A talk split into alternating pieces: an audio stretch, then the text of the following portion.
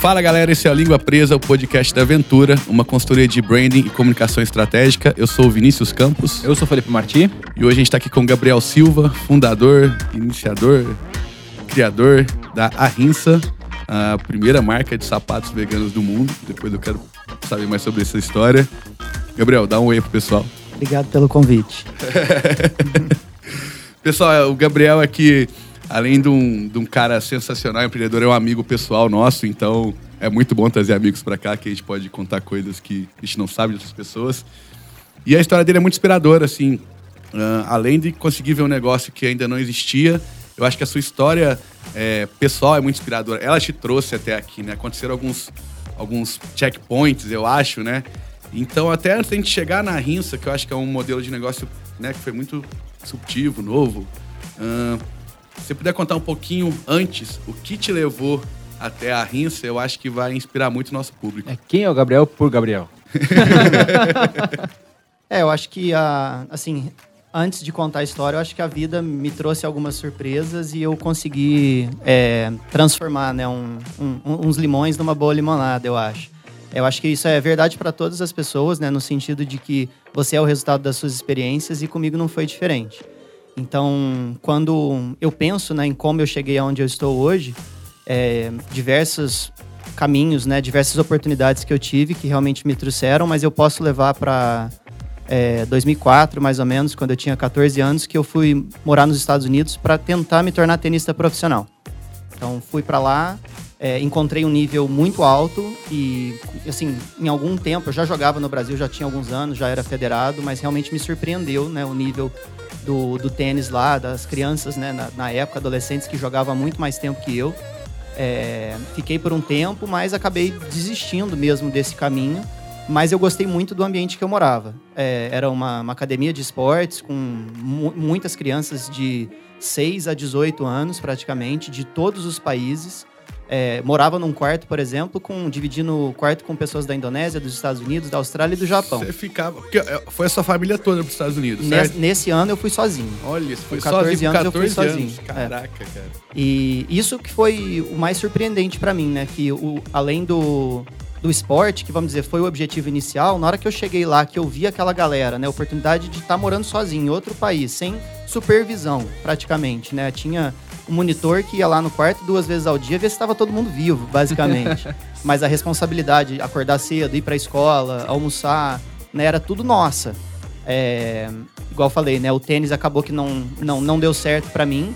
Né, uma dessas pessoas que moravam comigo chegou a ser número 4 do mundo profissional. Caramba. Então, estudou com a minha irmã também, então tem histórias legais aí que a gente conheceu várias pessoas, tive a oportunidade de treinar com ao lado de vários atletas profissionais aí de renome.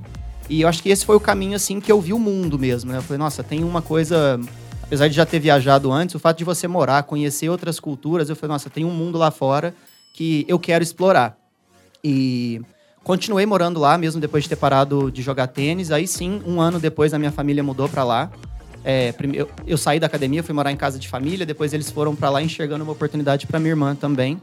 E Que faz- legal os seus pais, assim, tipo, vai, moleque, vai lá, Vai, assim. Que, Pelo jeito eles são bem, têm uma cabeça bem aberta, assim, né? É, eu sempre fui muito livre, assim, né, pra, faz... é, pra seguir o que eu gosta- gostava mesmo. Então, assim, desde muito novo eu jogava futebol, tênis, basquete, sempre viajando com os times e tal.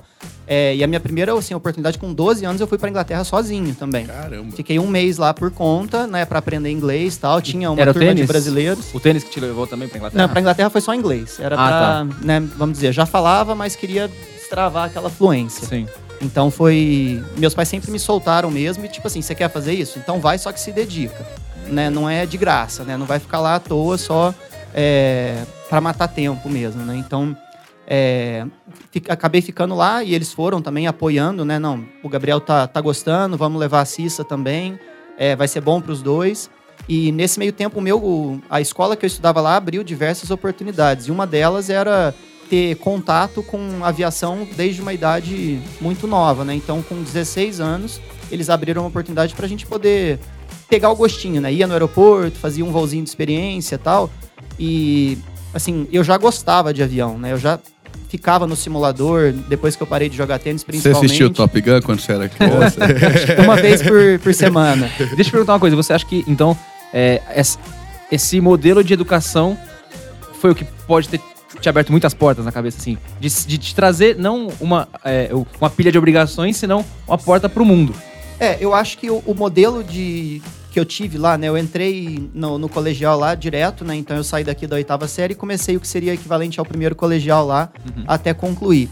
E é muito, assim, foi muito interessante para mim porque as matérias eram escolhas minhas, Sim. praticamente, né? Então eu fui direto para mais ciências é, do que humanas. Preferi, né? Pude optar por matemáticas e física e química e tudo que tinha mais a ver com o que eu me identificava e mais ah, vamos dizer dentro do currículo normal, mas fora do currículo também você podia fazer o que você quisesse, né? Então Sim. tinha oportunidade para quem, no caso dos Estados Unidos, via uma carreira é, na, nas Forças Armadas, por exemplo, você podia se filiar a elas desde o colegial e ter treinamentos de disciplina, é, preparação física, coisas do tipo, né? Então realmente eu acho que é, é difícil falar se é, isso por exemplo, é benéfico para todo mundo, porque a gente sabe que grande parte, às vezes, das pessoas ainda não, não se encontraram. Né? Eu tinha uma identificação, por exemplo, com, com a aviação, né? com, a, com a parte mais engenharia da coisa, desde muito novo. Né? Assim, meu, meu primeiro sonho pequenininho era ser piloto de Fórmula 1. é, e aí, obviamente, né, é muito distante, eu acho, da, da, foi muito distante da minha realidade. Então a gente foi para os esportes né, mais comuns, futebol, tênis, basquete. É, e depois tive contato, começando a viajar com a aviação, e falei, cara, isso aqui é legal também. Eu vou, vou se eu entrar para esse lado, eu vou poder viajar, vou poder conhecer o mundo e vou fazer uma coisa que eu gosto como acho que muito comum para meninos, meninos brasileiros correr atrás do esporte, né? Acho que é o que a gente se inspira muito. Eu acabei ficando porque a aviação era muito distante para mim, né? No Brasil você não começa nada até os 18 anos. Sim. E nos Estados Unidos assim, a partir do momento que você alcança o pedal, você pode começar. Você não vai conseguir Sim. voar sozinho, não vai ter uma carteira para poder pegar um avião e sair pilotando, mas eles deixam desde moleque mesmo. Então a escola, acho que é, sabendo que eu gostava, meio que criaram um, um, vínculo com uma escola por minha causa. Caramba. Sabe? Assim, antes de, de a minha família mudar para lá, eu fui morar com a diretora da escola. Então ela já sabia que eu gostava. A gente chegava da escola, eu montei um simulador no quarto lá que eu ficava na casa dela, então eu ficava a tarde inteira, né? A escola era período integral, então eu chegava às três e meia da tarde, até sete horas da noite, que era hora de jantar, eu tava no simulador, né, fazendo voos em tempo real, coisas do tipo, que era o, vamos dizer, o preenchimento do meu tempo mesmo, né? Eu estava sozinho num país diferente, apesar de ter amigos lá, era questão de escola. Fora da escola, eu era bem introspectivo. É, eu tinha um relacionamento a longa distância, mesmo com essa idade, então era muito Skype, muito MSN na época tal. Eu então ficava no computador tentando me relacionar com as minhas amizades aqui de Franca ainda, né? Cara, e como que você conseguiu isso de, pô, você foi morar com a diretora, você saiu do alojamento?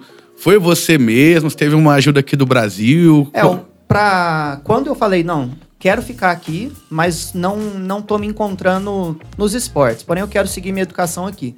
Aí a gente conversou com o pessoal da escola, já estava um pouco tarde, vamos dizer, né? Porque já tinha virado o ano letivo. E, olha, todas as casas que nós temos estão preenchidas. Essa foi a resposta que a gente teve. Só que a, aí a diretora falou: ó, só que o meu filho acabou de mudar para faculdade. Se o Gabriel quiser morar comigo, pode vir. Olha né? que legal. E a gente tem que contar um pouquinho, com um pouquinho de sorte também na é, vida, né? e ela como. tinha feito um quarto separado da casa para ele. Então era como se fosse um, um, flat em cima da garagem. Perfeito. Né? Perfeito. é, então foi, foi muito bacana também seguir essa experiência de estar com um espaço só meu, mesmo novo, né? Eu tinha 15 anos ainda.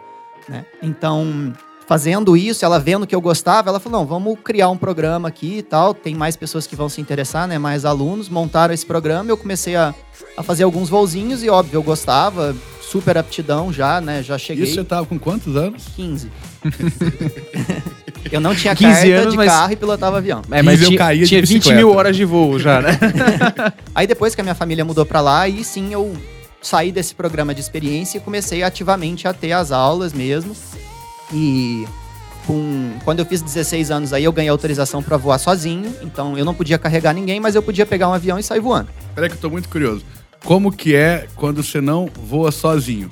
Você tem um instrutor junto. Mas, né? você, mas tipo, aí você, é, duas cabines, ele fica ali do lado. É, to, no avião, né, praticamente todos, assim, tem todos os comandos dos dois lados.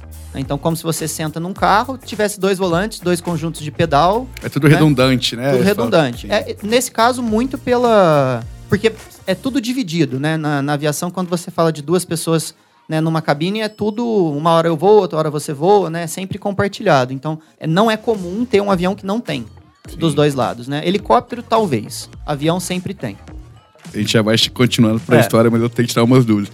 Você fez alguma merda pilotando ali? Rolou, um, opa, volta isso aqui pra mim. O avião quase teve alguma turbulência, alguma caída. Não, no decorrer da, da minha carreira, vamos dizer, né? Tem Teve alguma vez que você pensou, caralho, vai dar merda, eu não vou sair desse avião? umas três vezes, talvez. Conta uma. Não, teve. é, depois que eu voltei pro. Na, na época que eu estudava, que eu dei aula nos Estados Unidos, nunca tive nada, né? Foi um período tranquilo, vamos dizer, né? Agora, já quando eu estava agindo, né, atuando como piloto profissional, aí sim, eu tive. é, quando eu voltei para Franca, por exemplo, depois de ter morado fora muito tempo, eu trabalhei num- numa das empresas de aviação que tem aqui. Eu testava os aviões e dava aula também. E teve uma vez que o era esse é um daqueles aviões que tem o canopy, né, que é igual Aham. o jato que ele abre para cima. É, esse canopy estourou uma vez comigo em voo, passando perto de Ribeirão Preto. Aí foi meio tenso, eu tive que fazer um pouso de emergência, porque vira uma ventania, né? Você não, não entende nada que está acontecendo. E como o canopy ele age O que, como que é o canopy, só pra eu é entender? a, vamos dizer, seria a porta, só que ao invés de abrir pela lateral, ela abre de, de, vamos dizer, do, do, do avião cima. para cima. Ela saiu. Ela soltou a trava e ficou batendo com o vento. Caraca. E todo aquele De ventão leve. entrando. é, a gente. o- o- ela, ela age como uma asa também, né? Então ela fez um efeito contrário, o avião mergulhou, a gente perdeu, assim, sei lá, 500 metros em questões de segundos, só que tava muito alto, né? Só que eu- esse, assim, o avião, eu tava testando uma hélice, eu tava voltando de Araras, testando uma hélice que a empresa ainda não tinha feito, vamos dizer, eu, eu estava testando, né? A gente ainda não sabia, eu tava, tava performando muito, eu, eu tava 10, 20% acima da velocidade que talvez o avião estava acostumado, né? Então eu provei, né, através disso, que a trava não estava adequada para as velocidades que eu estava atingindo. Mas a hélice estava funcionando. Perfeito. Que bom. Perfeitamente. Eu juro que é a última pergunta sobre avião. A gente vê em filme é, eles puxando o manche com muita. eu Não sei se chama manche, acredito Sim. que seja. É, mãe. Com muita força pro avião voltar. Isso é real ou, ou é só dramatização nos filmes? Assim, tem que fazer força mesmo que. Depende do avião, é, do- de como o ar age na- na- na- né, na- nas partes aerodinâmicas. Tem alguns que são mais pesados que outros. Quanto maior, mais leve, porque daí não tem cabo. Nós é tudo hidráulico, hidráulico. Então aí não tem peso algum, praticamente. Tem alguns aviões que, mesmo com a parte hidráulica, ele tem um peso é, artificial, vamos dizer, para você não exagerar também. Se ele Sim. ficar muito levinho, você faz, você Sim. perde o controle.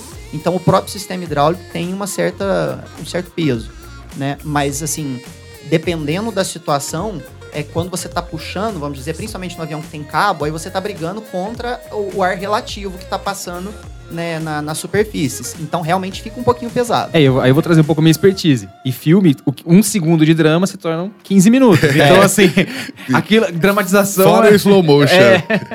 Ó, Depois a gente vai gravar um podcast só de avião. Mas vamos, vamos voltando então. E aí sua família, você começou a pilotar é, e sua família foi pra lá. Isso. Aí com, com 16 anos eu tava terminando o curso, vamos dizer, só que eu não podia tirar a carteira até fazer 17. Né? Então no dia do meu aniversário de 17 anos eu tirei a carteira, porque eu não queria esperar.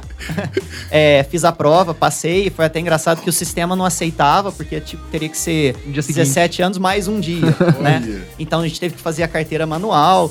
E eu fiquei muito tenso na hora, né? Assim, sabe, você tá tenso, a pessoa falou comigo, falou que eu tinha passado e eu não ouvi, né? E aí eu, pô, será? Ele não falou nada, o que, que será que aconteceu e tal. E depois ele me falou, cara, na hora que eu desci do avião, eu te falei, você é o piloto mais novo do mundo, nesse Olha, momento, entendeu? E eu Que não tinha ouvido. E a prova é tipo de carro, faz uma baliza, uma rampa. É, você tem uma prova teórica que você faz antes para estar apto a fazer a prática e depois é um voo de uma hora e meia, mais ou menos, com demonstração de habilidades e algumas manobras também requeridas, né? Muito legal. Então aí vai do, do critério do examinador mesmo, se ele tiver confiança, ele faz pouca coisa, como no carro mesmo, né? E se você demonstra- é, não demonstrar na- nas coisas básicas, ele vai te apertando. Sai pra voar com o freio de mão puxado, É, aí não vai. acontece, acontece. Aí não vai. O avião, no caso, você amarra ele no chão. Quando é avião pequeno, acontece das pessoas tentarem ir com o avião amarrado. Puta, velho. Eu faria isso, com certeza. Não é incomum, infelizmente. É, e aí, nesse processo eu formei no colegial e mudei de cidade para seguir. Eu entrei em algumas faculdades, mas eu sempre fui muito ansioso, né? Então, E sua família te acompanhava, assim, na sua cidade você mudava ou não? Não. estabeleceram uma cidade... eles ficaram na mesma, que foi onde a minha irmã estudou, né? Eu também, eu estudei depois ela. E aí, quando eu formei no colegial, eu, né, eles fazia um ano que eles tinham mudado pra lá e eu, tchau, gente, vou pra De outro novo. lugar. É, igual eu falei, eu, tinha, eu entrei em algumas faculdades depois do colegial. E nessas faculdades que eu entrei, o curso de aviação era casado com a- o bacharel, né? E só que daí o curso era distribuído. Então eu comecei, falei, pô, eu tenho 17 anos, vai demorar 4 anos pra eu ter tudo que eu quero em termos de carteira, pra depois aplicar pra um trabalho de piloto de fato, né? E aí eu falei, não, eu vou, vou tentar encurtar isso, né? Então, se você faz com a faculdade, você faz em quatro anos. É, se você quiser fazer por conta, o tempo normal é dois anos, com uma dedicação quase que integral. Eu fiz em 11 meses. Fiz todos os cursos. é, e aí comecei a dar aula Você não é ansioso, não, né? né? eu tive que tive que esperar para a, a próxima carteira de- dos 17 eu tirei a carteira de piloto privado e a próxima seria piloto comercial que eu tive que esperar fazer 18 anos também que não podia ser antes e aí depois eu já virei instrutor e aí comecei a trabalhar na escola que eu estudei E aí o comercial já é uma só ou você, ó, você pode carregar até 20 pessoas, até 30 pessoas. Tem isso igual, sei lá, carta de carro, que é caminhão e Sim. tudo mais, É, AB? na, na aviação você tem basicamente uma carteira para voar para você, uma para voar para os outros, que é a comercial, uma para você poder voar por instrumentos, né? Então com tempo ruim, e a outra seria para mais de um motor. Então Entendi. depois que você adquire essas, você está bem apto a fazer qualquer coisa, com a ressalva que a partir de um certo peso, é, todo avião requer um treinamento específico. Então, se não me engano, é 12.500 libras. Passou disso, você precisa fazer um curso, normalmente dura um mês, para aquele avião. Aí envolve teórico, simulador, simulador grande, com movimento, com tudo, né?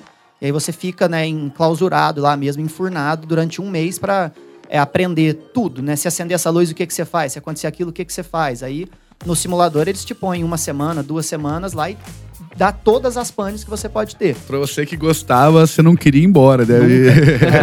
queria Falar que lá. tinha que fazer curso era o que eu gostava mesmo, Legal. né? Porque o dia a dia é monótono, vamos dizer, né? Quando você de fato começa a voar é, profissionalmente, é super bacana, né? Mas teoricamente é bom ser monótono, é né? muito Exato, exato. Não queremos aventuras. É, mas assim, depois que você começa, você cria uma rotina, né? Você tá. A- vamos dizer, a primeira vez que você vai pro Rio é legal, a décima você queria estar em casa, né? Como qualquer outro trabalho.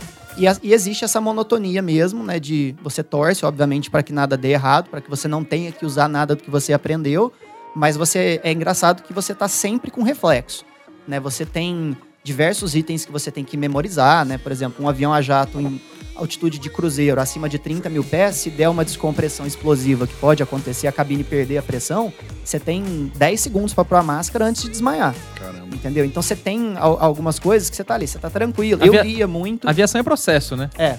Eu lia sempre muito, eu tava sempre, né, é, com um livrinho na mão, lendo no telefone e tal, mas você tá sempre alerta. Né? Você tá olhando o painel, vendo o que tá acontecendo, você, igual- você tá sempre em dois ou mais. Né? Um voo internacional você tá com mais pessoas ainda na cabine, é, de longa distância. Então, você vai dividindo. Então, é, isso tudo que eu. Quando eu comecei a dar aula era 2008, 2009. E aí foi quando estourou aquela crise econômica nos Estados Unidos e eu decidi voltar pro Brasil. Só te perguntar, você dava aula de. De pilotagem? De pilotagem. Ah, tá, É, tá. Eu dava aula Nessa, para nessa época. é, pra todos os níveis: piloto privado, Entendi. piloto comercial, voo por instrumentos, para instrutores também, Legal. é, teórico e prático. É, pude ter né, isso aí para adquirir experiência, horas de Sim. voo, né? É, é a profissão mais comum depois que você adquire as carteiras, é realmente se aplicar na, na educação também, porque você aprende muito ensinando os outros, né? Sim. E aí, nessa época que deu essa crise, eu decidi voltar O Brasil tava bombando, né? 2009, economia, assim, várias empreiteiras comprando avião. é, e eu consegui voltar é, pela experiência que eu tinha adquirido lá fora. Eu fiz, né? Eu, eu voltei para Franca primeiro, trabalhei aqui um tempo com o pessoal que fabrica aviões aqui no, no aeroporto mesmo. E testei os aviões para eles, dei aula para outras E pessoas. você tem que tirar outra carta pra pilotar aqui, não? Quando eu voltei para o Brasil, eu tive que converter todas as minhas licenças. Então, foi uma prova teórica e depois uma prática também de demonstração de habilidades. É, até que foi bem tranquilo, assim, mas é, é, é bem diferente. Né? Eu imagino que o pessoal que né, faz medicina fora, enfim, que tem que validar tudo aqui, passa por um processo né? Tipo, ah, isso aqui eu só sei falar inglês. Como é que eu vou explicar o que, que é em português, né?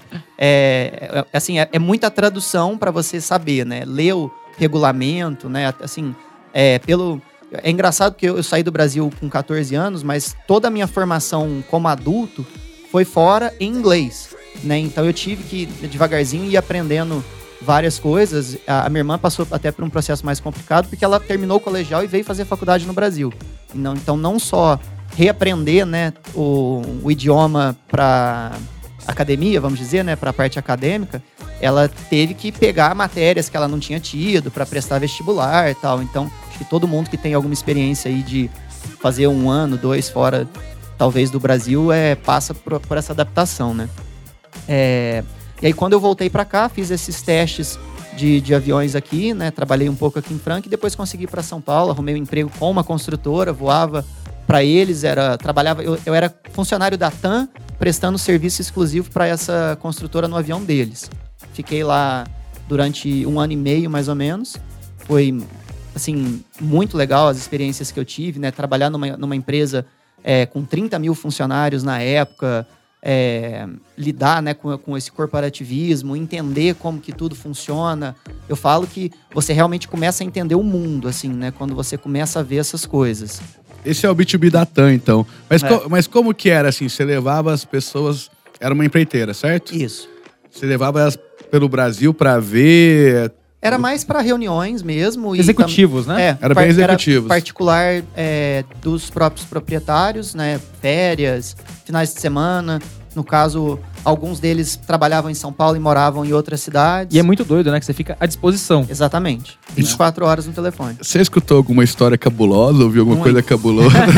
você, tá, você tá ali, né, quieto, né? Na, na sua, mas ao mesmo tempo. O que, que você já transportou aí de diferente? Tem, é, vários é, políticos, né? É, o Delcídio Amaral, que ficou conhecido bastante aí na, na Operação Lava Jato e tal, foi um dos passageiros que eu transportei algumas Revelação, vezes. olha aqui, ó, olha é. pra câmera e conta pro corte. é, mas assim, era cotidiano no sentido de que você tá lidando com governadores, né? No caso a empreiteira, você tá lidando com políticos. Muito e... lobby, né? Lobby, mas também acho que parte do processo, né? Porque inauguração de obra, né? Então tinha, vamos dizer, o relacionamento social que nem nós temos com as nossas profissões. Né? Eu Sim. nunca me preocupei em ah, o que está acontecendo, o que, que eles estão falando. Né? Acho que é parte da profissão, né, num avião particular de alguém, é o sigilo, né? né? Não, não vou dar detalhes, né? Enquanto eu trabalhava, de quem eu estou transportando, para onde eu estou indo. É, mas tem algumas figuras, como ele, no caso, né? Que eu fui entender muitos anos depois, né? Realmente quem era, né? Porque naquela época eu tava com 18 anos, no meu primeiro querendo emprego, voar. querendo voar, sabe? É, passava três, quatro dias sem ser chamado para voo, eu já tava louco. né? Eu falei, eu preciso voar, eu preciso voar. Né? Então. Galera, a gente quase conseguiu tirar umas histórias aqui. A gente vai depois ouvir na hora que desligar o microfone. é, tem nada muito quente, não. É só engraçado mesmo de pegar, por exemplo, é, ônibus em aeroportos com vários aviões particulares saindo ao mesmo tempo, você pega um ônibus do terminal pro, é, os aviões, aí você olha dentro do ônibus e fala, caramba, tem 15 deputados, 5 senadores, né? É, e era, assim, um mundo muito diferente para mim, né? Eu acho que depois de, desse emprego, eu fui trabalhar para uma pessoa física que tinha um avião de é, 25 milhões de dólares, né? É muito distante da nossa, da é minha realidade. responsabilidade ter é, piloto, né? Mas assim, é muito. Eu assino um vale de abastecimento de 10 mil dólares, por exemplo, sabe? Eu tinha 19 anos, eu não tinha noção o que, que era aquilo, né? Então acho que foi é mais uma formação de caráter mesmo para mim, né? A experiência aqui me mostrando o que é o mundo, né? O, o, como as coisas acontecem, né? Esse outro emprego era basicamente só voos internacionais. Então quando eu saí desse primeiro, eu tava. Era basicamente São Paulo, Milão, São Paulo, Zurique, São Paulo, Miami. Eram os voos que eu fazia, né? Duas, três vezes por mês no máximo. Mas era um empresário que tinha relacionamentos no exterior, né? Coisas a serem feitas e por vezes a gente ficava um mês esperando, né? Ia, vamos pra Itália e vamos ficar um mês lá de braço cruzado esperando a hora que ele vai resolver voltar. E você ganhava por voo ou não? Era um Fixo. mensal? Era um Fixo, é. Tinha custos cobertos quando estava fora da base, né? Então, a partir do momento que eu saía de São Paulo, as despesas, hospedagem, alimentação eram é, por conta deles, mas eu tinha o meu salário também, né? É, é engraçado que para os mais velhos, né, quem já está há muitos anos na carreira, eles não querem voar, né? Não, eu quero ficar em casa tal. E, de novo, eu não entendia. Não, gente, eu quero voar. Nossa, esse emprego não tá voando tanto. Tem como eu arrumar outro que voa mais. E eu nunca voei em, em companhias aéreas propriamente dito, né, em linhas. Eu me apaixonei mesmo pela aviação executiva depois dessa primeira experiência. E aonde eu vi também que eu podia ganhar é, muita, muita experiência em pouco tempo. Né? Imagina, com, com 20 anos eu estava voando um avião de 25 milhões de dólares, né? É, só voos internacionais. Eu só fico pensando que o seguro desse avião, cara, quanto que deve. Aí é, é, é muito interessante, né, de ter tido essa oportunidade, ter alcançado basicamente é, os meus sonhos com, com essa idade. Né? Porque era engraçado que quando eu dava aula, esse avião em específico que eu voei tinha um, um exemplar dele que ficava no mesmo aeroporto. E eu via ele e falava, cara, um dia eu quero voar esse avião. Né? Esse modelo ele é muito bonito, eu gosto do visual dele e tal. Que avião que é? É um Challenger 300 da Bombardier. É, eu quero voar esse avião um dia. E outros dois sonhos que eu tinha era pousar em Nova York, que era uma cidade, né, é, que eu admirava muito, né, de ter visitado algumas vezes e sempre gostei do, do glamour mesmo que tem, e cruzar o Oceano Atlântico Norte. Então eu fiz as três coisas ao mesmo tempo. E Com 18 anos. com 20. Com 20 É. anos. E aí eu lembro direitinho de estar tá acontecendo isso. Eu tava com quatro pessoas no avião, só tinha eu acordado na hora, né? Eu era o piloto que estava responsável pelo, pelo voo naquele momento, com a pessoa que estava voando comigo e dois passageiros. A gente estava indo de, de Orlando para Milão com escala em Lisboa, se não me engano. E aí, em cima do oceano, eu falei, cara, se esse avião cair agora, eu tô feliz, sabe? Posso morrer sossegado, que tudo que eu queria eu alcancei, né? É E- muito bom ver o pensamento do piloto. É, não, eu acho que assim, é uma questão de realização só, né? E hoje, assim, né, até a Nádia, minha namorada, fala muito pra mim, né, toma cuidado com o que você fala, né?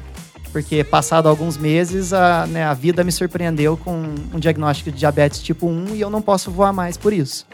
Né? Então eu acho que é, foi um baque gigantesco, né? Não posso negar, mas que eu consegui, vamos dizer, transformar em energia para fazer outras coisas. E olhando agora, né, 10 anos já se passaram disso, eu vejo que é, é bacana eu poder ter falado isso, né, meio que em voz alta. Não, é, se eu morrer agora, eu tô feliz. A vida falou, então vamos fazer outra coisa. né? É, é legal, assim, o jeito que você encara alguma coisa que aparece na vida, né?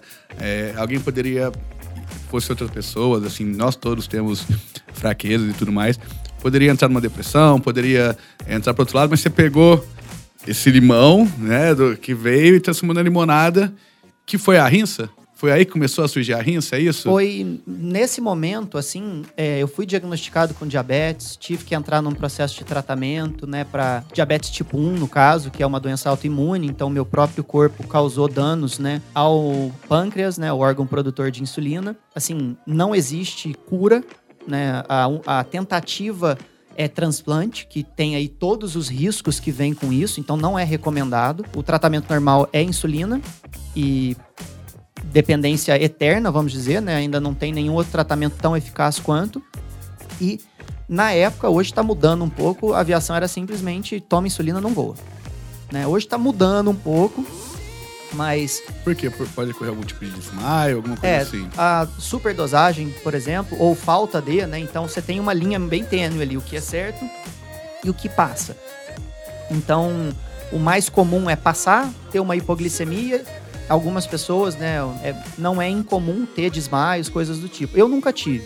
Né? 10 anos que eu tenho diabetes, é, consigo, eu tenho uma, uma percepção bem, bem eficaz, assim, a hora que a mi- minha glicemia começa a cair, né, que as minhas taxas estão abaixando, eu tenho alguns sintomas, é, me dá uma tremedeira, meu coração dispara, às vezes um- uma sudorese e tal, então eu sempre consegui identificar, mas é meio que comum a pessoa não, não perceber desmaiar, bater o carro, coisa do tipo, né? E a gente convive e tudo mais, eu sempre vejo você acompanha muito bem, Sim. né? Você sempre tá acompanhando, Sim, assim, eu né? uso uma bomba de insulina que faz a infusão e tenho, por vezes, faço uso de sensor que mede continuamente também, que é muito, muito bom, ajuda muito, mas também tô sempre furando o dedo, né? independente de onde a gente tá. Tá na balada, tá no trabalho, né? Tô sempre Realmente é assim, a gente tá tomando uma, de repente você vê o Gabriel. É, isso, isso me ajuda muito, assim, eu acho que é, acho que essa é, esse cuidado, talvez, esse acompanhamento, eu devo muito à aviação, né? Parte metódica mesmo, que é uma característica minha. Processos É. mesmo, é. como você comentou. né? Isso, a gente fica bem que doutrinado mesmo. Não, eu tenho que medir, não dá pra, não dá para esperar, é agora, né? É, o começo do tratamento, ele eu ficava meio inseguro, né? Tô, tô, pô, tô num bar, vou ter que ir no banheiro para aplicar uma injeção, né? Daqui que vão achar que eu tô injetando aqui, né? É, então eu ficava meio assim, eu tive episódios de falar, não, eu vou entrar nesse bar agora, são 8 horas da noite, eu vou ficar até uma da manhã, vou beber 10 cervejas, eu vou tomar toda a insulina agora. E é completamente errado, né? Mas, como eu tava ingerindo muito carboidrato, né, eu não passava mal. Mas era assim, um mega risco, né? Que é, era- foi uma questão mesmo de eu entender. Falei, não, cara, eu tenho uma condição, né? Não posso nem chamar de doença, porque tem um tratamento, né? De fato. É, Mas até pelo seu perfil, né? Pelo que você vem contando sua história, sempre foi de, pô, tem esse assunto, eu vou estudar ele, vou Isso. fazer o curso sobre ele pra eu poder né, tirar o melhor possível, né? É isso aí. E foi nesse momento que eu tava parando de voar, né? Eu, pra, pra tentar voar, assim, o máximo que eu podia, é, eu tentei fazer todos os experimentos que eu podia comigo para tentar reverter esse quadro, né? Então, eu procurei um médico de medicina alternativa, a gente tes- testou alimentação, testou é, vitaminas, é, assim, muitos tratamentos, é, tipo, tratamento com ozônio, tira meu sangue, põe ozônio no meio, injeta de novo em mim, tudo que vocês imaginarem. Uma dessas coisas foi uma dieta é, basicamente low carb, que a gente conhece hoje, né? Carne e folhas, basicamente, durante um ano, tirando lactose e glúten. Então, essa assim, de tudo que eu já fiz, eu acho que a, a ausência do glúten foi o mais difícil, principalmente que eu tava trabalhando ainda, eu tava voando. Então eu saía do Brasil com uma mala de roupa e uma mala de comida. Né? Porque eu não sei aonde que o meu emprego vai me levar. Se eu tiver que ficar um mês na Europa, um mês na África. Isso que ano que foi? 2011. É, e na- naquele momento talvez não tivesse tanta oferta de produtos sem glúten. Não. Era uma outra, era uma outra realidade, Era né? muito difícil. Principalmente, a maioria dos meus voos era para Itália. Sim. né? Então, É, lá se come basicamente glúten. é, era ao mesmo tempo que era com- assim que era interessante, né, esse fato. A Itália ela tem um percentual alto até de pessoas celíacas, Sim. então eles têm uma adaptação até que boa. Se você fala, não, eu sou celíaco, pronto, tem a massa separada tal, mas o idioma era uma barreira. Eu falava português e inglês e eles praticamente italiano e muito pouco de inglês. Então eu tentava, né, explicar tal. Aí depois eu falei, ó, é mais fácil eu comer. Na época eu comia carne, né? Eu falei, é mais fácil eu comer carne e salada. E é o que eu gostava na época mesmo, então eu tô, tô tranquilo. É, mas tinha que levar, né? Assim, um café da manhã, né? Tem que ir um, preparado, lanche. né? É, não sabia. E eu, eu tava perdendo muito peso, imagina. Eu tava praticamente ausente de carboidrato. E, o, o- assim, o pior, eu cheguei a pesar 47 quilos com 1,70m. Então eu tava Caramba. muito magro. Eu pesava isso, acho que eu tinha seis meses de vida. Então foi nesse momento aí, na volta de um voo, que o meu pai me chamou e falou: Isso não é jeito de levar a vida. Né? Você já. Você mesmo fala que você já fez o que você queria. É, vamos dar um tempo, cuida de você, vê o que, que dá pra fazer, né? Igual eu falei, eu, eu tive o diagnóstico, eu tive que tratar a doença é, com a insulina para poder recuperar o meu corpo. Aí eu entrei nesses tratamentos alternativos, eu parei de tomar insulina, fiquei quase um ano sem tomar, só com a dieta controlando. Então nessa época eu con- consegui continuar voando e tal, eu passava no exame médico sem a, sem a medicação, né? E, mas aí fui perdendo peso e tal, e meu pai falou, não é jeito de levar a vida, você já fez o que você queria, é, vamos voltar para Franca. É, tem a nossa empresa lá, né? A empresa que meu pai fundou em 99, que é uma, uma agência especializada em produção de calçados. Então ele nunca teve fábrica, é, mas ele atuava como intermediário entre clientes e fábricas. Não o representante que vai com o produto da fábrica até as marcas. Meu pai atuava com a marca procurando ele para que ele pudesse alocar a produção em diversos locais, né? Então, Franca, por ter o polo industrial de calçado, meu pai entrou nesse mercado acho que em 85, então tá com quase 40 anos de experiência aí. É, na época ele tinha fundado uma empresa dele, né? Nós estamos falando de 2011, a empresa já tinha é, mais de 10 anos. E tem uma história engraçada também, que ele e a minha mãe estavam conversando na véspera da proposta que ele me fez. E ele tava meio que criticando os amigos, né? Ah, fulano não tem sucessor, fulano na hora que parar a empresa vai acabar. E aí minha mãe virou para ele e falou: sua filha tá estudando medicina e seu filho é piloto de avião. Seu sujo falando uma lavada. né? E aí ele pegou o carro, ele tava em Franca, ele pegou o carro, eu tava chegando de viagem. Na hora que eu cheguei em São Paulo, ele estava no meu apartamento me esperando. E ali ele falou: Acho que tá na hora de você cuidar da tua saúde, voltar para Franca e trabalhar comigo. É, e depois a gente vê o que, que, faz. Se você não gostar, pelo menos você se recupera, fica perto da família um tempo e tal e decide o que, que vai ser daqui em diante. É o famoso Cisso? O Cisso. Que que é. é. quem que é o Cisso aí na sua vida, além do seu pai? E como que é? Pelo jeito tem um relacionamento, uma relação muito... É, eu acho que do, do, os, os, meus pais, né, tanto o Cisso, meu pai, a Patrícia, minha mãe, eles sempre me apoiaram em tudo, né? É, o meu pai, assim, sempre presente nos esportes, né? Então, o Gabriel vai jogar futebol, o Cisso estava lá, o Gabriel vai jogar basquete, né? Na, meu pai sempre viajou muito, então quando ele faltava, minha mãe também estava. Então, assim, eu tive um apoio incondicional é, da minha irmã também, né? Enfim, tudo que eu inventava, a, os três estavam juntos. Né? Então, acho que a, a representatividade dos três, para quem eu sou hoje, é muito importante. Né? Mas eu sempre criei uma, essa relação de muita amizade com meu pai, né? Então, além de me acompanhar em tudo, é, era, né, assim, quando, quando eu queria, vamos dizer, uma, um apoio, é, trocar uma ideia, enfim, eu ligava para ele. Quando dava errado, era pra mãe. é, então, assim, Costuma ser assim, é, né? O, o, relacionamento sempre foi meio que dividido desse jeito, mas o apoio dos dois lados. Mas, obviamente, depois que eu comecei a trabalhar com meu pai, né, a nossa proximidade aumentou cada vez mais. E esse, assim, é um dos pontos que eu enxergo como definitivos na minha vida mesmo. Né? Eu entendo que grande parte, eu acho, né, do, do, do, meu destino, enfim, da, da, trajetória, foi voltar e ficar próximo deles, né? Eu, tenho, eu não tenho dúvidas que na a trajetória que eu tava, né, hoje com 31 anos, se eu tivesse na aviação ainda, eu estaria muito longe deles, né, tanto fisicamente quanto psicologicamente também, porque eu era uma pessoa extremamente dedicada e isso me levava a um isolamento, né, porque eu estava focado naquilo que eu estava fazendo. Então, eu acho que como vida mesmo, é, a, a, né, a, doença ela veio como assim, não, peraí, tem um, mais do que um isso. Um break, né? É pra parar para olhar, né? Eu acho Exato. que é uma coisa que aconteceu com todo mundo aí nesse, nesse último ano, de parar, olhar onde que Exato. eu tô. Beleza, você chegou, seu pai tava lá no apartamento esperando. Aí ele falou: tá na hora de você cuidar da tua saúde, vamos voltar pra Franca, vamos trabalhar comigo, aprende um pouquinho, vê se você gosta. Se você não gostar, faz outra coisa, não, não tem problema. Isso já era o que seria a rinça ou não? Não.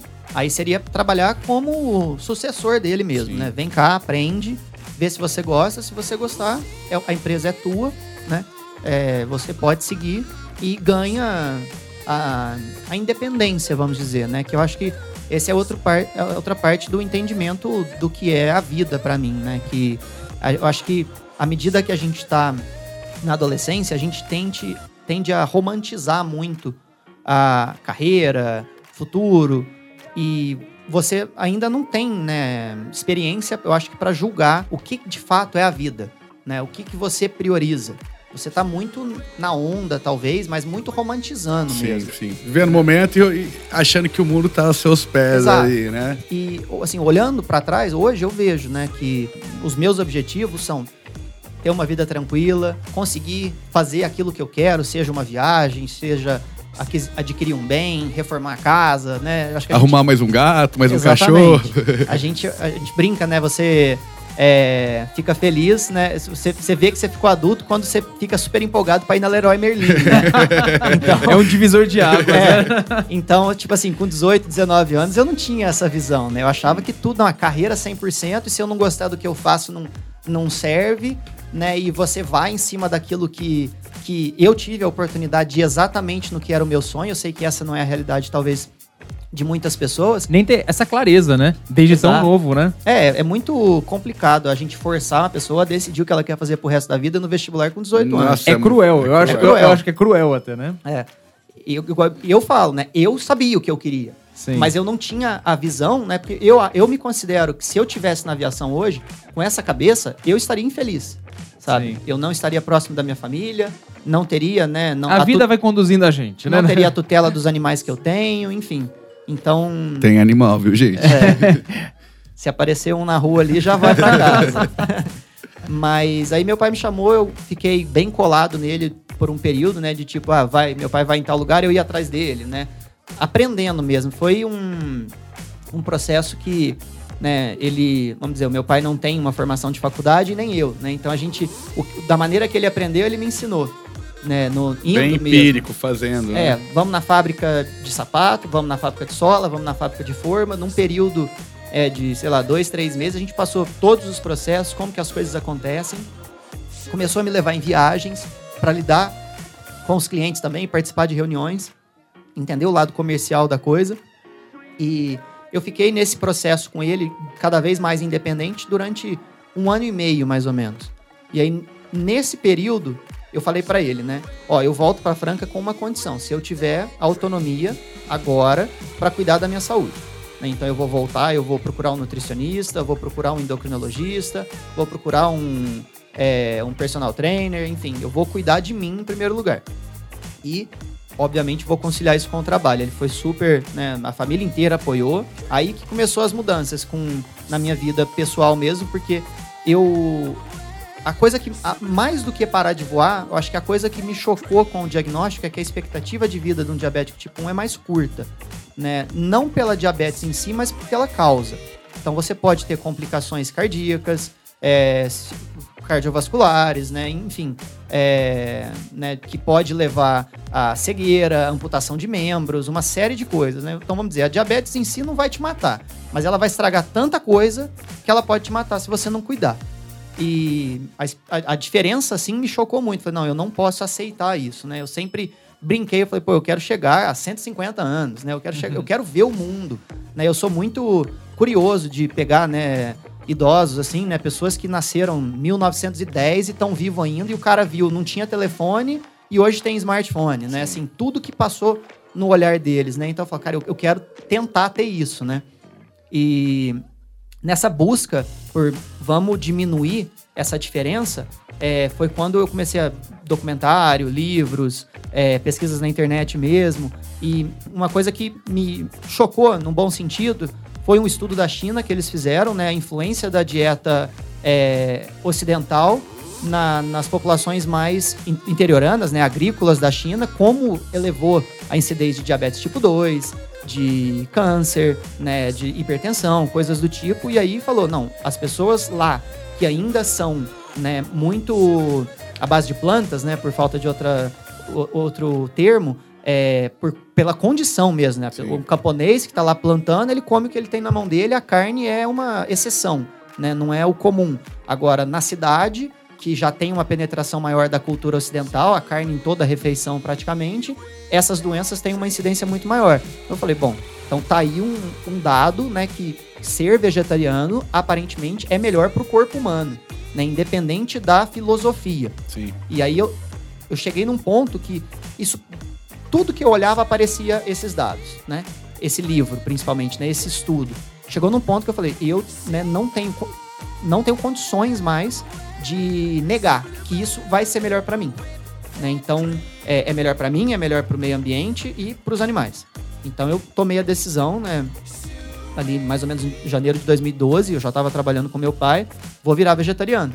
E foi, meu pai me chamou para almoçar numa churrascaria, eu cheguei na churrascaria e falei, eu nunca mais vou comer carne na minha vida. Ele falou, segunda-feira você vai estar comendo, não tenho dúvidas, né? Faz 10 anos. É, porque é difícil. pra- Costuma ser assim, né? Eu acho muito legal que assim, você tá sempre disposto a fazer o que é preciso pra chegar em algum objetivo, assim. Isso é que eu acho que é uma das coisas mais legais. E aí, então você acha que essa mudança, a diabetes, a diabetes te trouxe pra ver o mundo de uma forma diferente? Que te trouxe pra ver um negócio de uma forma diferente? Foi isso? É, a progressão, né? A partir do momento que eu me tornei vegetariano, eu já me inseri no movimento, né? E. Você tem que entrar de cabeça, né, cara? Senão É. se na segunda você Não, volta, exi- né? não existe meio É. vegetariano. É, eu acho que muita gente passa por um processo, tira uma carne vermelha, tira Sim. a carne branca, tira o peixe, tira os derivados, enfim. É, eu cortei, basicamente, assim, eu me tornei vegetariano de uma vez. Sim. né? E aí demorou um pouquinho para eu me tornar vegano, mas foi o contato com a causa animal depois de ter me tornado vegetariano, né? Quando eu me inseri nesse movimento, eu falei, opa, tem mais do que o egoísmo, tem mais do que se preocupar só com o meu corpo.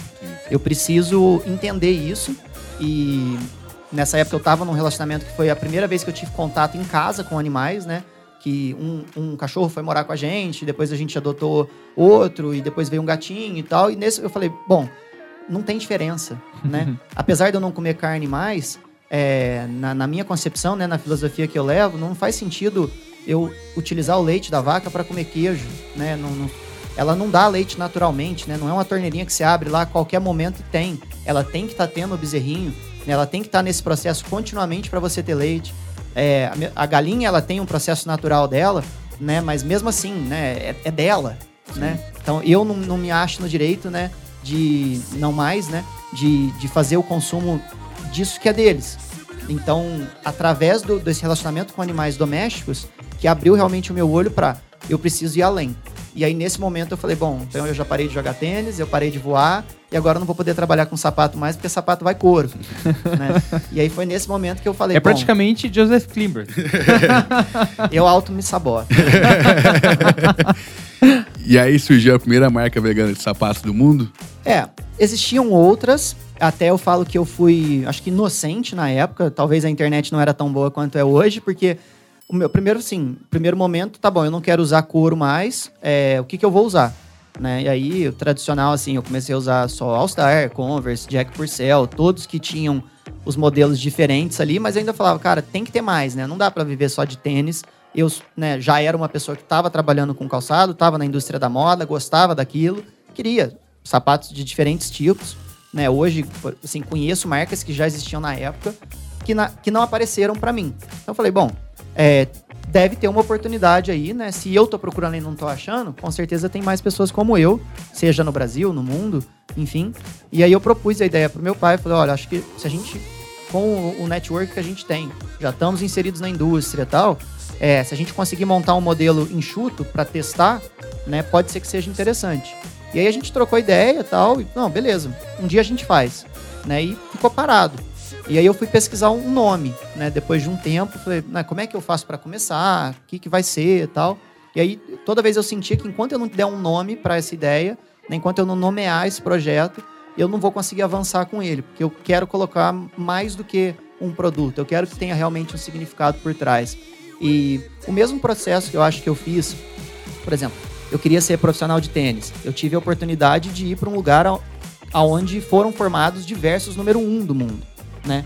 Eu quis é, pilotar avião. Tive sorte de já estar morando nos Estados Unidos, que permitia que eu pudesse começar muito novo, mas é considerado um, o melhor lugar para se aprender pela facilidade, pelo custo, né?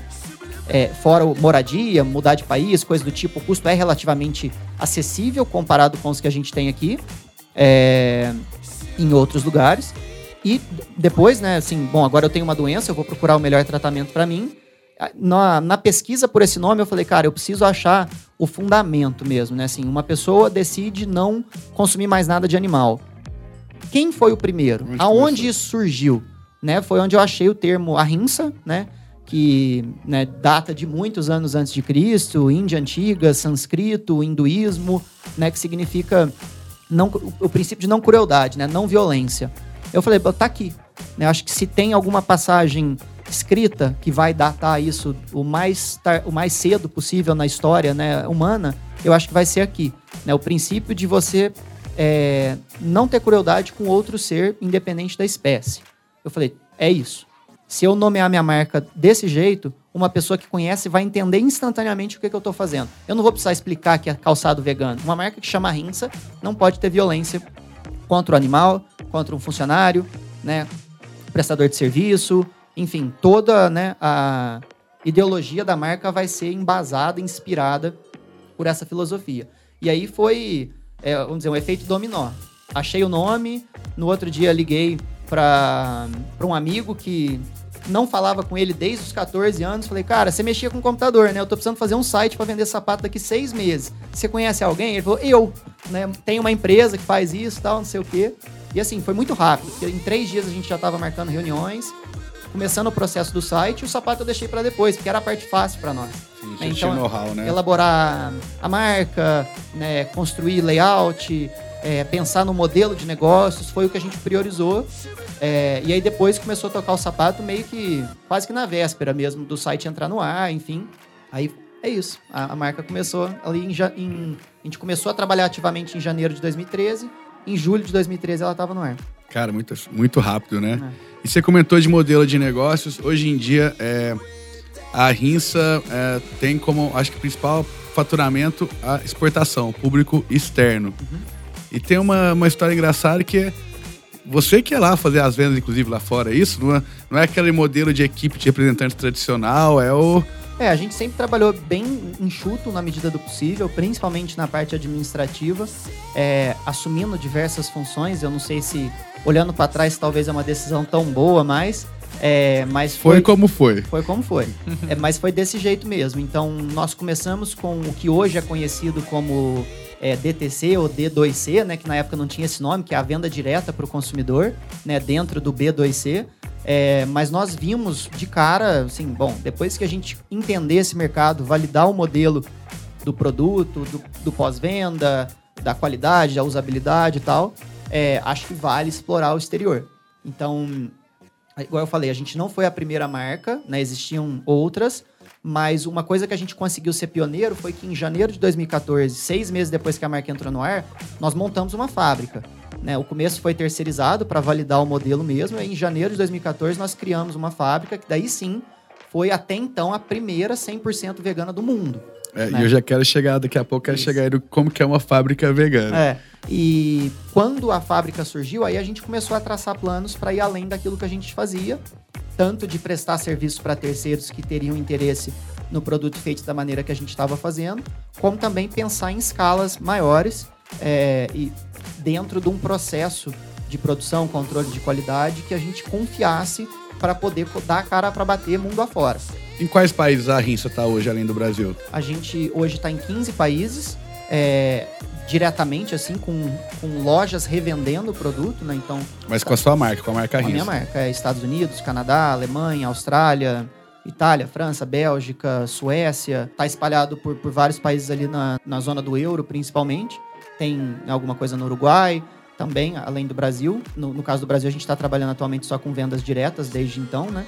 Mas em 2015 também a gente lançou um site que pudesse atender o mundo todo, né? Para tentar entrar em diversos mercados, mesmo onde não existia essa infraestrutura de lojas dedicadas a calçados veganos, né? Ou insumos, né? Produtos veganos em geral. Que essa foi um pouco da nossa estratégia. Num primeiro momento, é, obviamente a gente foi atrás do nosso nicho específico, é, as pessoas que estavam ativamente buscando esse tipo de produto. Hoje já existe uma, uma entrada em lojas convencionais, né, que tem o consumidor que está indo também atrás desses produtos. Então hoje já existe essa, essa diferença, mas Já existem lojas específicas hoje em dia de moda só de produtos veganos? Assim, já chegamos desde, nesse ponto? desde, desde 2014, assim, É. na verdade já tinha.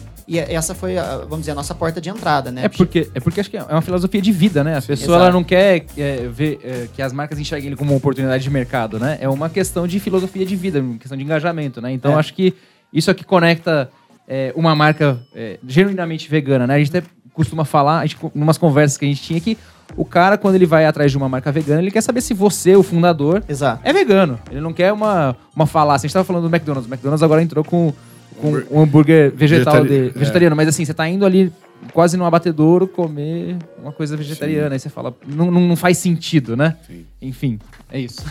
É, não, então a gente conseguiu com essas lojas que eram especificamente veganas, algumas vendiam só calçados, outras vendiam calçados e roupas, que também eram feitas com a mesma ideologia. É, outras vendem né, o livro de culinária, a roupa, o sapato e comida também, né? Existe muito esse modelo de negócios para ser um destino só, né? Então a pessoa, ela, ah, agora eu sou vegetariana vegana, o supermercado é complicado, alguém vai abrir uma loja que a hora que você entra você não precisa ler rótulo, né? Então isso é muito comum ao redor do mundo. Então a gente conseguiu entrar em várias é, e foi desse jeito mesmo. A primeira, primeira viagem que eu fiz com essa intenção foi é, em meados de 2014, com a malinha com sapatos, fui para a Alemanha, é, fui fazer uma feira, conheci diversos é, lojistas lá que são parceiros até hoje, da Alemanha principalmente, o pessoal da Vesul, Thomas, é meu amigo pessoal hoje, depois de tantos anos trabalhando junto.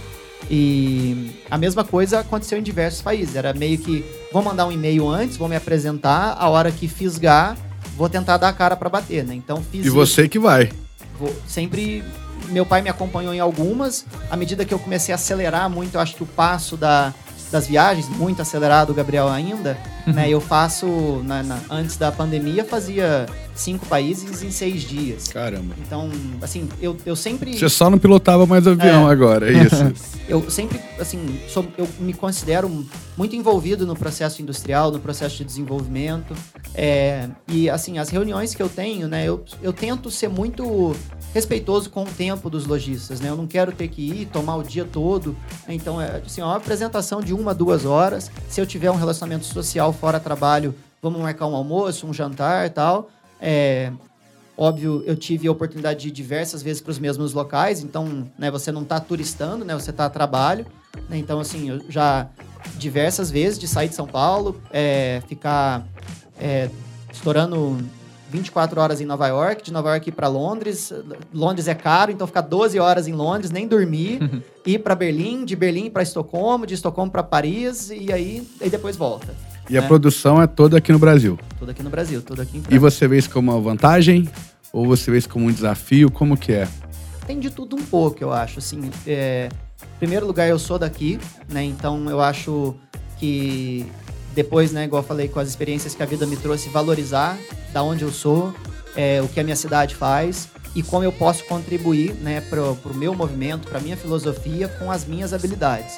Né, ao invés de, ah, não, eu me tornei vegano, então eu vou ser um ativista é, na, no cenário político, por exemplo. Não, eu nunca lidei com isso. Obviamente eu poderia aprender, poderia me dedicar tal. Mas né, o caminho que a vida me trouxe, vou voltar, vou trabalhar com meu pai, aprendi essa arte né, de trabalhar com produto físico, trabalhar com calçado, é, acho que eu posso contribuir com isso. Então, acho que valorizar né, o, o que a vida me ensinou é importante. É, o produto brasileiro, ele é muito bem visto, né? Assim, a gente por diversas vezes passa por problemas de preço, né? Muitas vezes a China é muito mais barata, o Vietnã é muito mais barato, porém a Itália é muito caro. É, a Espanha e Portugal ficam ali no meio termo e a gente fica dependendo muito da moeda, né? Como é que tá a conversão dólar e euro para a gente conseguir entrar nessa briga. Uma hora a gente briga com a China, outra hora a gente briga com Portugal e Espanha, né? E de vez em quando, quando a moeda não está muito favorável, a gente acaba ficando tão caro quanto a Itália, né? Mas, de uma maneira geral, o produto brasileiro é muito bem visto. É, se entende que, é, apesar de tudo que a gente ainda vê no nosso país, se entende que a nossa indústria, que as nossas leis são eficazes no sentido né, de prevenção de trabalho escravo, infantil é, e condições insalubres, muitas ressalvas, né? Depende muito da empresa. Eu acho que a empresa que age dentro do que a lei pede, ela vai estar atendendo todos os padrões internacionais requisitados. Né? A empresa escolhe seguir a lei, aí já é outra coisa. Né? Mas quando você tem conversas, né? O meu produto é feito no Brasil, não existe um, não existe um preconceito automático, né? Tem uma ressalva que a gente, no nosso caso, quebra, tenta quebrar com transparência. Né? Não, tá aqui, ó. Você quer vir ver a fábrica? A porta tá aberta. Quer foto? Tá aqui. Quer o nome dos funcionários? Quer o salário? Quer isso? Tá aqui, ó. Eu não preciso esconder nada. Vocês sempre tiveram isso, né? A Rinsa até na Sim. comunicação de vocês sempre mostraram quem faz parte da rinça, né? Exato. né? Não só a tecnologia, as pessoas mesmo, Exato. né? Isso que eu acho muito, muito legal de vocês. E duas coisas, a gente tá falando, pô, são vários países, mas eu tenho a sensação que isso não inflou tanto a sua operação. Assim, vocês ainda uh, conseguem fazer isso de uma forma enxuta ou não? Teve, por ter tantos países, você teve que ter um cara lá fora. É não... que teve um lance também que assim que eu tô curioso, é. Em que momento você decidiu montar fábrica? Porque você vinha de uma escola de não ter fábrica, digamos isso. assim, né? foi pela a questão da fábrica foi pela dificuldade mesmo. Nós passamos por é, dois é, fabricantes, né, que terceirizaram a produção para nós e a gente teve um pouco de dificuldade com controle de qualidade, com prazos é, e com a própria ideologia também, Isso. né? Então, na minha concepção, né, tentando ser perfeccionista demais, talvez, mas serviu para ajudar. É, ah, eu não quero que o meu calçado seja feito ao lado de um de couro Então, me conta, como que é uma fábrica de sapatos vegana? Olha, propositalmente, assim, né, não existe tanta diferença. São, é mais a matéria-prima é, uma- mesmo. é o material e alguns insumos que ficam escondidos no processo, né? Então você tem que estar ciente, é, tem que conhecer os processos para saber aonde olhar, para saber se está de fato isento. Mas eu costumo falar, né, e acredito muito que o vegano, no caso, é conhecido por não comer carne, mas esse é o menor dos problemas. né? Então não tem como eu excluir o insumo de origem animal do meu produto e ah, eu não vou, não tô nem aí para como os funcionários são recompensados, tratados, enfim, ou como o meu lixo é descartado e coisas do tipo. Então, falar da fábrica vegana, ela vai muito além, né? Assim, eu tento realmente pensar na parte ética, sustentável, enfim, tudo que envolve, né? Eu sempre falo também, somos uma empresa com fins lucrativos, né? Não estamos para fazer é, caridade propositalmente, né? A gente acredita que parte da nossa missão é, é permitir que produtos existam com a ideologia que a gente acredita, tanto com a minha marca como de outros que eu faço a produção também. É, então, esse, vamos dizer, é o nosso propósito principal e defender os nossos valores de cima e embaixo. Então, se eu defendo né, que as empresas devem seguir a lei ao pé da letra, é, respeitar os direitos dos trabalhadores, né, respeitar cargas horárias, enfim, é, a gente tem que né, agir dessa maneira. Então, desde o começo, realmente, a gente sempre tentou colocar os profissionais à frente de tudo, né, no sentido de que não dá para fazer, mas isso aí vai prejudicar a, o, a vida da pessoa, vai prejudicar a minha vida, coisas do tipo. A gente foi sempre tentando fazer uma coisa é, em equilíbrio com tudo.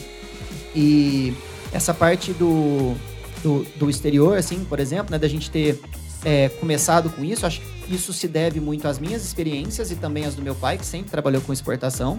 E então, para nós, era um caminho é, relativamente fácil, né? O domínio de idiomas também, né, ajuda muito, porque você não tem a barreira, eu não dependo de ninguém. Não, eu quero vender para um cara na Alemanha, eu vou pegar o telefone e vou ligar para ele. né? Ele vai me atender, ele vai querer que tenha um representante no meio, enfim, não sei. Vou dar a cara para bater.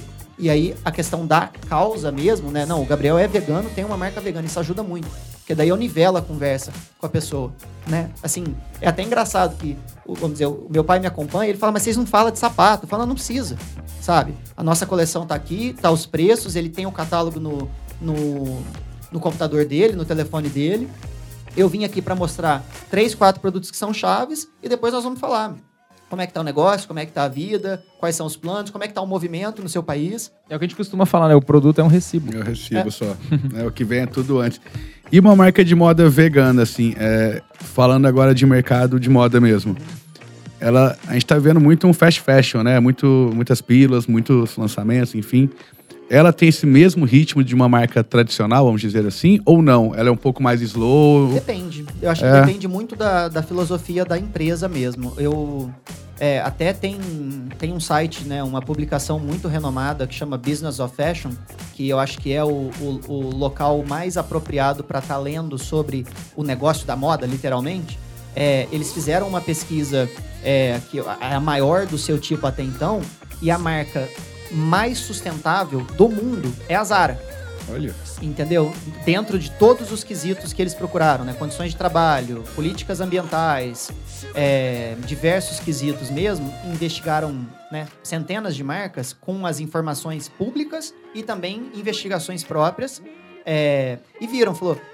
A diferença deles é que eles têm uma escala tão grande que ele pode chegar no fabricante e falar: se você não fizer desse jeito, eu vou comprar do outro. E aí todo mundo se enquadra. Que já teve alguma É, na verdade, na eu eu acho né? que na verdade eles devem ter passado por um processo. Claro, né? claro, Por um com processo. certeza. Mas é assim, não dá pra julgar, né, só as corporações, né? Eu acho que na- na- no caso da tecnologia, por exemplo, o que a Apple tem feito, né, quase todo o alumínio que ela usa é reciclado, tal. Uma empresa minúscula não tem o poder de barganha, o poder de compra, né, pra exigir certas coisas, né? Igual assim, eu tento todas as minhas decisões são embasadas por é, a nossa filosofia. Né? Então, se eu tiver a opção de um material poluente e de outro não poluente, eu vou no não poluente. Ah, não, mas o poluente é melhor. Não importa.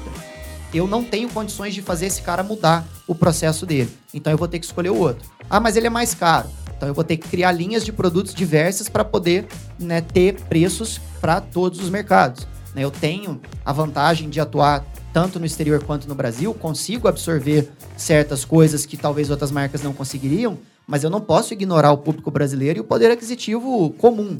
Né? Então eu tenho que ter linhas de produtos diversas e tenho que estar pensando nisso. Né? Eu falo, é, acima de tudo, para mim, é, na, na, questão da sustentabilidade, assim, já misturando um pouco, o mais sustentável é aquele que dura. E o meu propósito é não crueldade. Então, o meu produto ele tem que ser vegano e tem que durar. Se eu tenho que fazer hoje um calçado com sintético ao invés de é, couro de maçã, que já existe, por inúmeros quesitos, eu vou optar por aquele que o, o Vinícius, o Felipe, que não são veganos, mas gostaram do meu produto, vão consumir, vão utilizar e vão ficar satisfeitos. Né? Porque se você não é vegano, se você não está antenado para questões ambientais ou de crueldade, você compra um produto e tem uma experiência negativa, você nunca mais nem vai cogitar Sim. esse consumo. Né? Então, a, a, as bandeiras que eu tento levantar, né? então, eu sou um empresário, eu sou vegano. A primeira compra é muito importante. Né, Exatamente. Cara? Eu tenho uma, uma empresa vegana, uma fábrica, eu garanto os processos, não preciso de certificações para te mostrar que os meus trabalhadores estão bem remunerados, estão acima da média do mercado, têm cargas horárias compatíveis com a realidade é, do que se espera de uma pessoa. Minha fábrica está aberta, eu faço a escolha do material dentro né, dos pilares que eu defino como essenciais, livre de crueldade, é, com qualidade e sustentável, né, necessariamente nessa ordem, é, para tentar levar um, um melhor produto. Né? E aí é, tendo a fábrica, eu consegui, né, e através dessas viagens também, conhecendo muita gente, assim, eu acho.